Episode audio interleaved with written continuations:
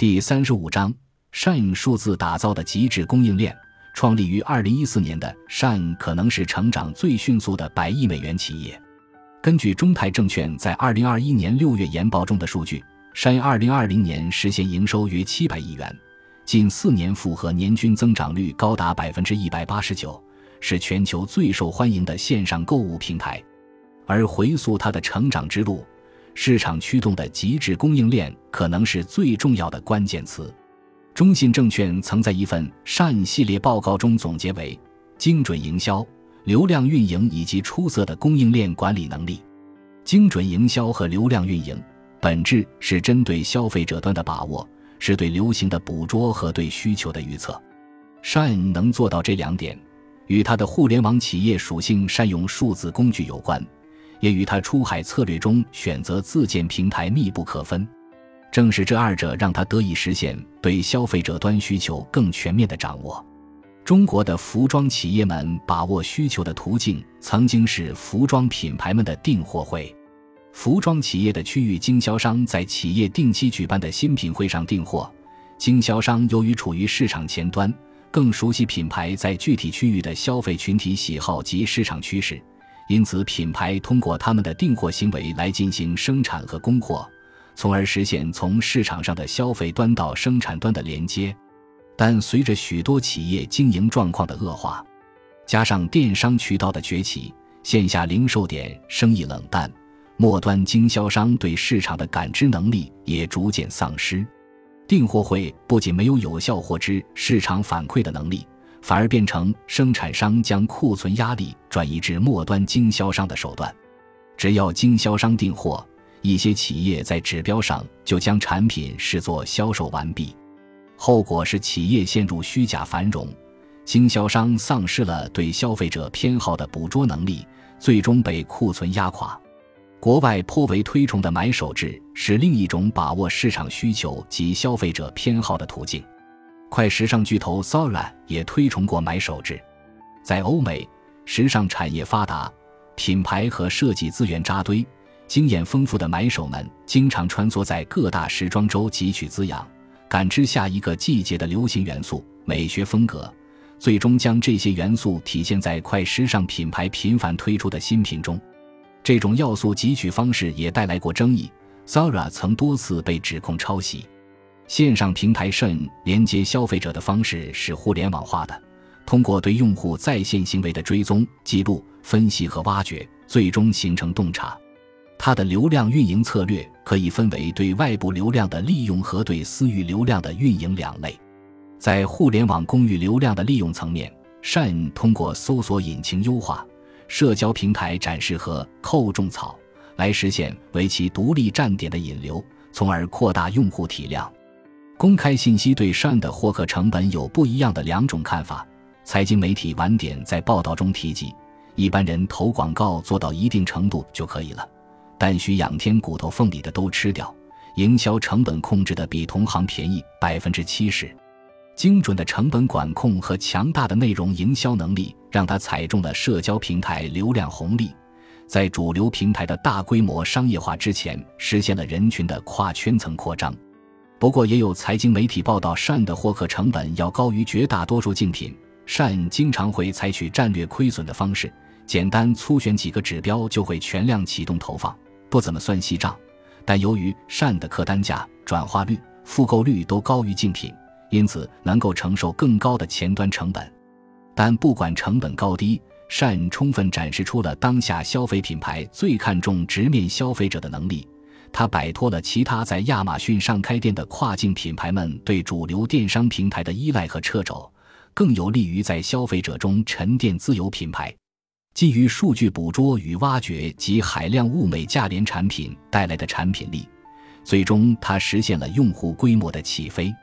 Shine 还会通过外部的数据工具，挖掘潜在消费群体的群体性消费趋势，获得商业机会。典型代表有 Google Trends Finder。谷歌在推广自己的这款大数据工具时，频繁以善为案例。在一篇推广文案中，谷歌指出自己的工具帮助善成功。消费者喜好瞬息万变，卖家缺乏实时信号调整产品结构。另外，海外不同国家用户的购买习惯、款式偏好都有所不同，卖家难以准确了解不同地区用户当下的新需求。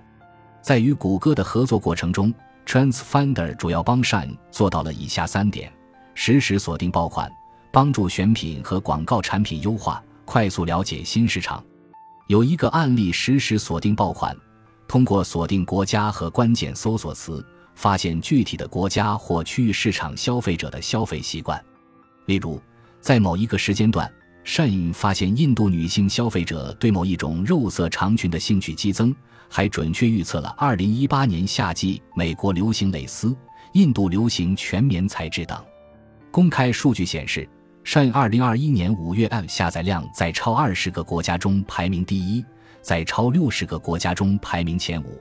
是中国出海品牌中快时尚行业第一。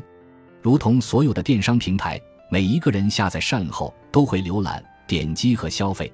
庞大的用户量让点击行为本身形成了用户的偏好大数据系统。善对站内流量的成功运营是其商业成功的重要原因。在庞大的用户池里，Shine 可以像任何一家互联网公司一样进行用户偏好测试。许多基于电商平台来运营消费者群体的品牌都具备这种能力。例如批量测评，它类似于 Facebook 的 A/B 测试；字节跳动也通过 A/B 测试来完善平台的大数据处理能力，磨练推荐算法。媒体报道善在深圳有一个几百人规模的数字智能中心。负责善的个性化推荐算法，他在二零二一年底面向社会的招聘中，也在大量急招与大数据 AI 相关的开发和算法工程师，可见其对大数据能力的重视。这种 A/B 测试的存在源于善的推新逻辑。善的柔性供应链服务商辛巴达的创始人在对外分享中曾提及，一般品牌是基于预测找交集，善找交集做得更彻底。他会对市场几乎所有热点机会进行测试，一年上新三十万个新款。通过在不同群体中进行货品的推送测试，寻找不同区域、不同类型的消费者偏好，基于社交平台和搜索引擎实现获客，在自有渠道上沉淀出庞大的用户群体，一年三十万个新款，对消费者的消费行为和习惯进行大数据挖掘，最终把抓住的每一个销售机会价值最大化。这就是 Shen 运营流量的目的，还需要注意的是它的三十万新品设计的模式。，Shen 不同于犀牛制造，它要控货，承担库存成本和压力，每天上新的 SKU 以万计，设计出受欢迎的新品是整个平台能够持续保持吸引力的关键。款式设计层面，犀牛制造主要从赛道捕捉和新款推荐层面来赋能其他品牌，善与之颇不一致。他选择了将设计权把控在手中，而将生产环节向外分发，形成链条上的协同。当设计款式与消费者需求契合，形成了订单之后，善影会迅速对外分发订单。小批量、多款式、超大数量的订单需要匹配相应的供应链，自己不介入工厂建设和生产，通过其他的供应商代工完成产品制造。这是典型的设计代工模式。品牌不直接参与制造的优势在于可以集中优势资源，专攻自己最擅长的部分。另外，产业里也拥有现成的制造资源，能满足品牌企业的需求。快时尚行业产品多，单价低，又讲究上新速度，同时订单起订量还很小，这需要颇为高超的供应链管理能力。从善的发展路线看，供应链管理也是他最被外界称道的部分。中国的服装产业此前习惯了期货较大批量的生产模式，工厂适应这些小批量、多频次的订单需要时间。摄影花了大量的时间与精力来与供应商磨合。一邦动力网报道，二零一四至二零一七年，善重点整合了以广州番禺为代表的中小型工厂，帮助他们实现 IT 系统和数字化升级。经过几年磨合，才打造出了年营收两千万元的工厂。